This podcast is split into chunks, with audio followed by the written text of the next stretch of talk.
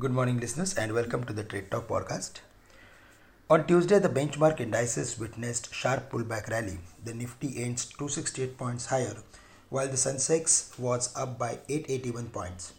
After yesterday's sharp sell-off, I'm to say sell-off on Monday, the Nifty opened with a gap up and succeeded to trade above the psychological level of 17,000 comfortably. I'm to say after opening higher, it went down to the levels of 17,000 but again it came back.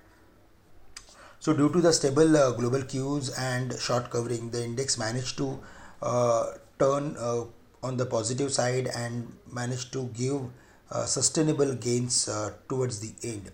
Among sectors, after a long period of time, strong buying was witnessed in metal index as well as bank stocks.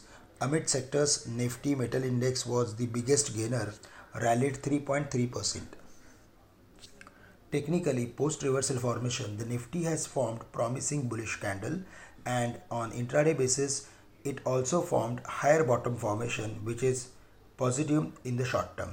However, we are of the view that the uptrend wave is likely to continue in the near future but due to overstretch intraday momentum, the market may consolidate within the trading range of 17,075 on the downside and 17,280 on the higher side. So this will act as a major range or trading range for for the for the day or for next few days.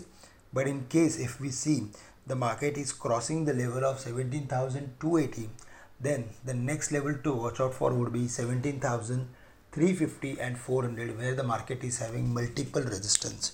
So close to 17350 we need to be very very careful on the downside, in case if we see the market starts trading below 17,075, then the chances of hitting 17,000 or maybe 16,900 would turn bright. But in the near term, the way there are global cues in terms of equity indices, we are of the view that we are going to consolidate at higher levels and uh, certainly as the other major factors like crude or 10 year bond yield, dollar index, even our Indian currency all are going to act as headwinds for our markets in the short term to medium term. So we need to be careful if there is any if, if there is any higher opening and um, certainly if there is any correction then we should look for adding some position at important support areas.